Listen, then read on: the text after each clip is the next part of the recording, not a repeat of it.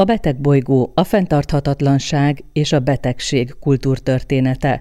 Horváth Balázs nyugtalanító könyvet írt. Az enciklopédikus kötet korunk környezeti, energetikai és demográfiai problémáit mutatja be, és az emberiség múltját tulajdonképpen a föld keletkezésétől.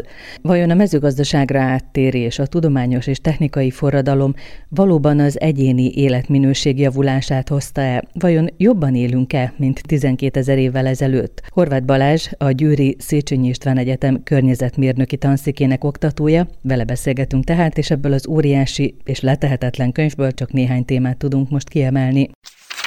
Ugye azt írja, hogy nagyon veszélyes tévedéseink vannak itt a 21. században. Melyek a legveszélyesebbek? Hát több tévedés is van. Tulajdonképpen a legveszélyesebb talán az, hogy azt gondoljuk magunkról, hogy mi egy annyira értelmes faj vagyunk, hogy képesek vagyunk a környezetünket úgy átalakítani, hogy ez nekünk sokkal jobb legyen, és már most is sokkal jobb, mint mondjuk 12 000 évvel ezelőtt, de a jövőben meg majd még jobb lesz. Én is ebben hittem egyébként, amikor elkezdtem olvasni 10-valahány évvel ezelőtt. Én is azt gondoltam, hogy a tudomány ez egy nagyszerű dolog, főleg a természettudomány, és a technika is nagyszerű dolog, és már most is jobb ennek köszönhetően, és a jövőben pedig még emelni fogja ez az embernek az életminőségét. És arra kellett rájönnem, ahogy olvastam könyveket, hogy ez nem így van. Hogy már a mai életminőségünk is tulajdonképpen rosszabb, mint akár 12 000 évvel ezelőtt. Csak ezt azért nem fogjuk fel, több dolog miatt sem. Egyrészt azért, mert a közelmúltban nézünk vissza.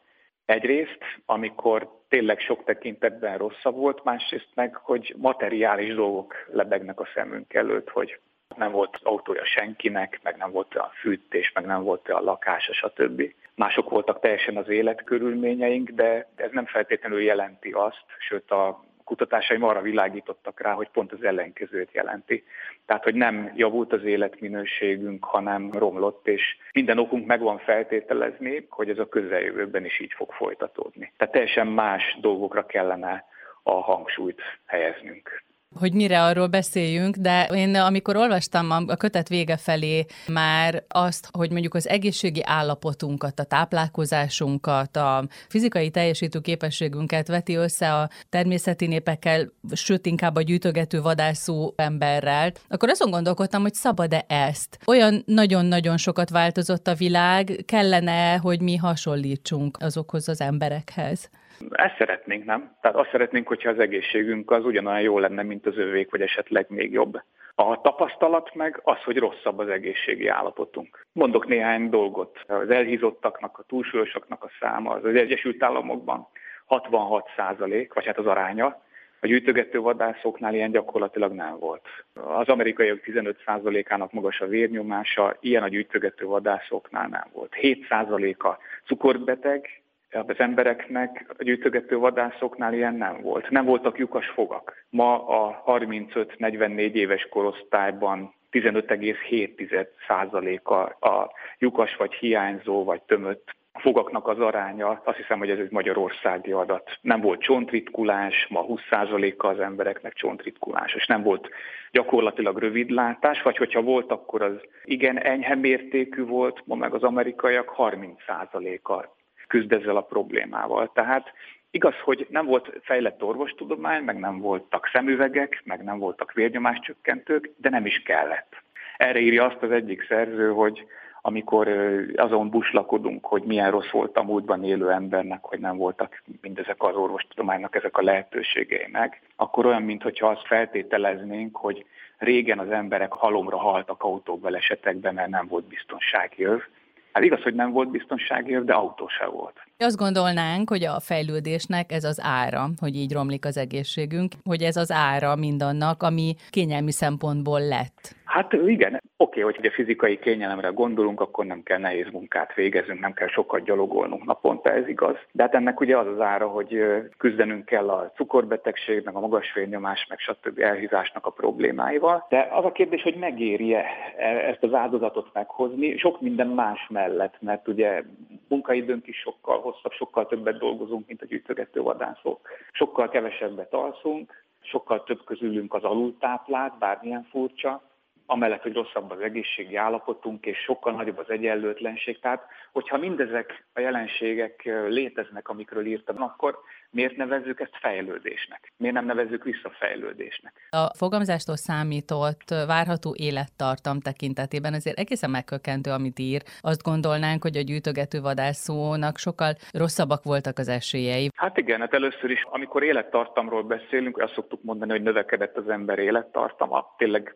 tudják ezt igazolni, nagyon szép grafikonokat csinálnak, hogy hogyan növekedett 1900-tól, vagy 1800-tól, vagy akár az ősidőktől kezdve az embernek az élettartama. Ezek igaz is, hogyha a születéskor várható élettartamról beszélünk. Ugye ez azt jelenti, hogy megszületik 100 gyerek, újszülött, és akkor egyik eddig él, másik addig él, átlagosan hány éves korukban halnak meg. Ez a születéskor várható élettartam, ez tényleg nagy mértékben növekedett, de csak azért, vagy főleg azért, mert a nagyon fiatal korokban, tehát újszülött korban, kisgyerekkorban nagyon nagy hatékonysággal meg tudjuk menteni a gyerekeket mindenféle fertőző betegségektől, meg egyéb problémáktól. És nagyon sok közülük eléri a felnőttkort olyan is, meg az öregkort is, aki egyébként nem érné el. És ez tényleg szerintem is egy nagy vívmánya a civilizációnak, ezt el kell ismerni. És ugye egyrészt, hogy ki kell azt emelni, hogy az, hogy mondjuk 30 év volt a születéskor várható élettartama egy természeti népnek, a kortárs természeti népeknél is ilyen értékeket tapasztalunk. Ez nem azt jelenti, hogy 30 év, akkor 28 évesen már aggastyánok voltak, és nagyon öregek, és bottal közlekedtek. Hanem azt jelenti, hogy ez egy átlag. Tehát lehet, hogy a fele, és általában egyébként így történt, hogy a fele még gyerekkorban meghalt, vagy a 40%-a, de a másik fele az újszülötteknek meg elélt egészen 60-70 éves koráig, akár 80 éves kor fölötti korokat is megértek, akkor legyünk következetesek, és ezt az utat javasoltam a könyvemben, hogy akkor nézzük meg a születés előtti stádiumokat is, hogy a magzatok, embriók, akár zigóták, ugye ezek is a mi fajunknak az egyedei, hogy ezek mekkora eséllyel pusztulnak el a gyűjtögető vadászó társadalmakban és a mi fejlett társadalmainkban. És vannak erre adatok, a mesterséges megtermékenyítések végzői szoktak ilyen tanulmányokat, vizsgálatokat végezni, és azt tapasztalták, hogy minél elhízottabb valaki, minél többet dohányzik, iszik, minél egészségtelenebb a táplálkozása, minél szennyezettebb a levegő, amit beszív a munkahelyén vagy az otthonában, annál kisebb az esélye annak, hogy végül aztán sikerül a gyerek áldása, ami ugye a cél. Én azzal számoltam, hogy átlagosan, és ez a minimum adat, amiről beszélek, tehát ennél csak rosszabb lehet a valóság, hogy 3 embrió közül 2 a ipari civilizációkban elpusztul, és csak 1 születik meg. Az viszont elél 70 éves koráig átlagosan. A gyűjtögető vadászoknál meg nagyon jó okunk van feltételezni, illetve a rendelkezésre álló információk alapján nem is nagyon tudunk mást feltételezni, mint hogy 3 zigortályok közül 2 megszületett, és csak 1 pusztult el. Annak viszont muszáj volt, mert genetikailag vagy más oknál fogva hibás volt. És ha ezt is beleszámoljuk, tehát hogy nem születéskor, hanem fogamzáskor várható élettartamot vizsgálunk, akkor az derül ki, hogy a mi élettartamunk az rövidebb, mint a gyűjtögető vadászoké. Amikor csak így beszélünk, hogy hogyan változott az ember élettartama, akkor a születéskor várható élettartamra gondolunk, és az tényleg növekedett. Viszont csak ennyit mondunk, hogy az ember élettartama. És akkor viszont ez nem igaz, hogy az ember élettartama növekedett, mert azok is emberi egyedek, az igóták, embriók, magzatok is emberi egyedek, és azoknak az élettartama az a mi civilizációkban sokkal alacsonyabb. A helytelen táplálkozás, a levegőszennyezés, az abortuszok, a szándékos abortuszok, a fogamzásgátlók, amelyek abortálószerként is működnek az esetek egy kis százalékában. Ezeket is mind figyelembe lehet venni, és kiderül, hogy nem nőtt, hanem csökkent az embernek az élettartama, és mivel egyre több városi ember van, és egyre nagyobb az elhízásnak, a civilizációs betegségeknek a kitettség a világban, ezért feltételezhető, hogy ez a tendencia a közeljövőben is legalábbis folytatódni fog. Lehet azt mondani, hogy némiképpen pessimista ez a könyv? Megmondom, miért jutott ez eszembe. Hát egyrészt ezeknek a témáknak a taglalásánál, másrészt például az éghajlatváltás, energiaigény növekedés, talajpusztulás, erdőírtás, fajokpusztulás, a népesség növekedés, ezt így fölírtam, hogy mi mindennel foglalkozik, és ha csak a megújuló energiaforrásokról szóló fejezetben olvassuk, hogy mindet végigveszi, várhatunk-e tőlük a jövőben valami változást, ami megmenti a Földet, és hát úgy tűnik, mintha azt írná, hogy nem. Mindegyiknek a hátulütőjét, vagy az óriási befektetési igényét leírja. Miért? Igen, mert léteznek ezek a hátulütők, csak még nem jutottunk el ezeknek a tudatáig. Mert még csak kevés, ugye pár százalék,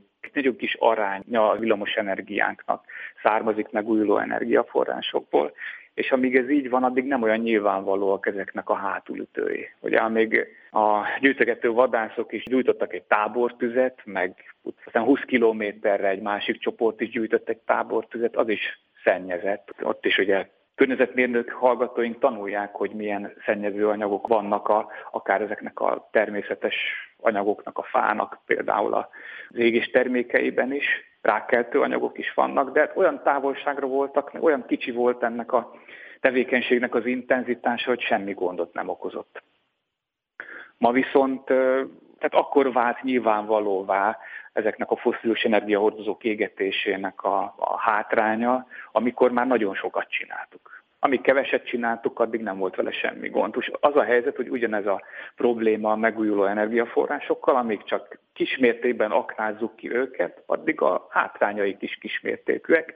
De hogyha ugyanazt az energiát elő akarjuk velük állítani, vagy fejleszteni akarjuk, mint most fosszilis energiahordozókkal, akkor rá fogunk jönni, és hát erre már vannak tanulmányok, hogy ezeknek is vannak hátulütőik. Egyébként környezetkárosítással is járnak. A napelemek még kevésbé, tehát a napsugárzásnak van egyébként messze a legnagyobb energiasűrűsége, tehát jól csináljuk egyébként még szerintem Magyarországon, hogy a nukleáris energiára és a napenergiára alapozunk, mert ez a kettő, amivel az emberiség energiaigényét legalább középtávon valamennyire kielégítően meg lehetne oldani, mert a szélenergia, annak az energiasűrűség az egy-két nagyságrendel kisebb, tehát ugyanabból a területből sokkal kevesebb energiát lehet szélenergia formájában kinyerni, és annak nyilvánvaló környezeti kárai is vannak. Ugye vannak már erős tanulmányok, hogy madárpusztulásokat okoz, amit persze össze szoktak hasonlítani a ragadozók által, például a macska által okozott pusztítással. De hát ugye nem értelmes összehasonlítás, mert macskának megvan az ökológiai szerepe, és ő olyan madarakat pusztít el, amelyek egyrészt kicsik, másrészt pedig betegek. Tehát egy egészséges madarat nagyon kis valószínűséggel tud a macska megfogni. Egyébként is rákcsálókra van szakosodva, de a kis énekes madarakat csak akkor tudja elejteni, hogyha azok valamilyen vírussal vagy baktériummal fertőzöttek és már betegeskednek, és azt jó is, hogyha elkapja, mert ha nem kapja el, akkor a betegség elterjed a teljes madárpopulációban. A szélerőmű viszont nem válogat.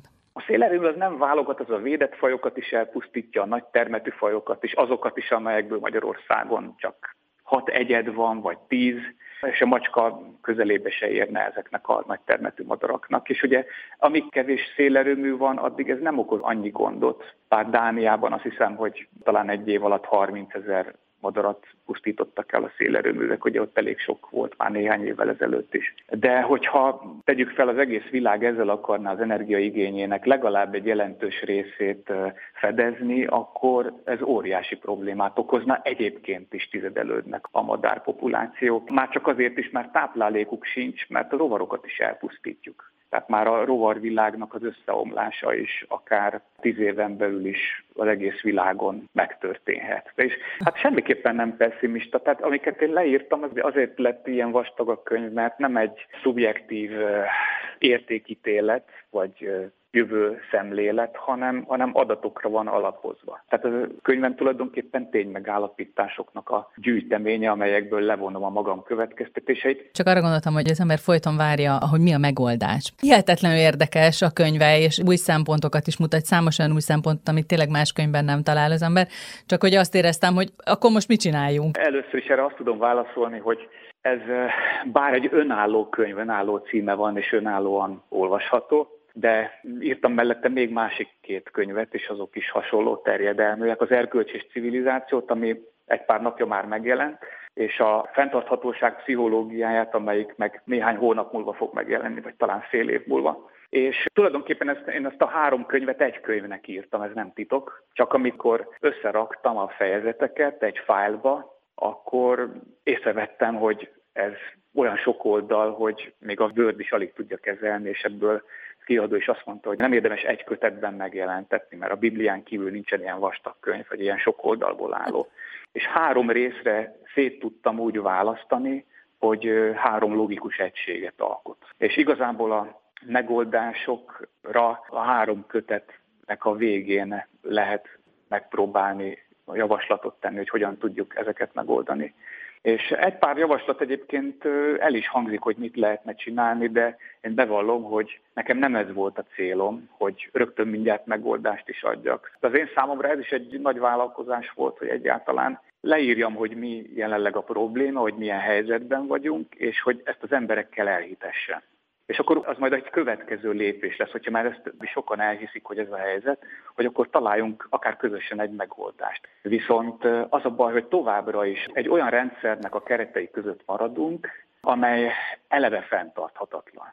A kapitalizmus az ilyen. Egyébként a szocializmustól lényegileg környezetvédelmi szempontból nem nagyon különbözik. Tehát mindegyik növekedni akar. Ugye akkor 5 éves tervek voltak, és kitűzték, hogy az 5. év végéig mit kell elérni. Most ezeket már nem így hívjuk, de ugyanúgy növekedni akarunk, vagy még gyorsabban. És ugye egy véges rendszerben, mint amilyen a Föld, és még nem számíthatunk arra, hogy a következő évtizedekben milliárd számra az emberek el tudják hagyni, tehát ide vagyunk kötve. Egy ilyen véges rendszerben végtelen növekedést elérni se gazdaságilag, se népességben nem lehet.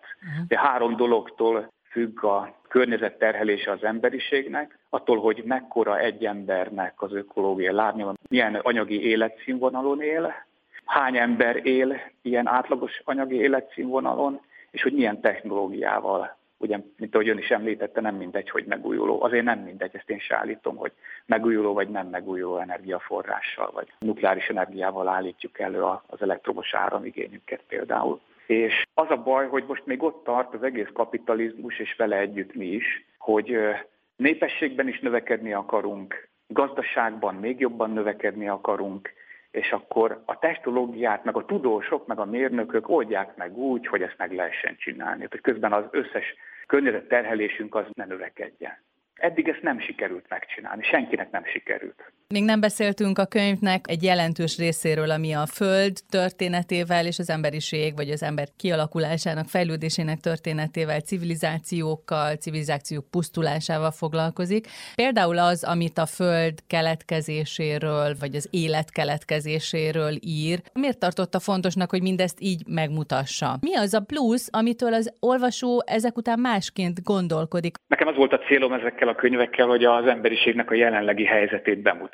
De ugye ezt szerintem csak úgy lehet, hogyha végigmegyünk azon, hogy a tudomány mai állása szerint hogyan jutottunk el idáig, amiben most vagyunk. És ha már egyszer nekem az volt a célom, hogy a gyűjtögető vadászó életmóddal vetem össze, akkor nyilván célszerű volt azt is bemutatni, hogy akkor hogyan éltek az emberek, és hogy az egész hogy alakult ki. Tehát vannak olyan tapasztalataim, így előadások alkalmával is, amikor akár a nagy közönségnek, akár valamelyik egyetemen hallgatóknak beszélek, hogy néha kiderül, hogy a hallgatóságnak a 40%-a, vagy akár még több is abban hisz, hogy a világ az valamikor 6000 és 10.000 évvel ezelőtt keletkezett egy teremtés következtében. Most, hogyha innét indulunk ki, akkor szerintem nincs esélyünk. Egyrészt arra se, hogy megértsük a ma problémáit, meg arra se, hogy megoldásokat keressünk, pláne, hogy találjunk rájuk.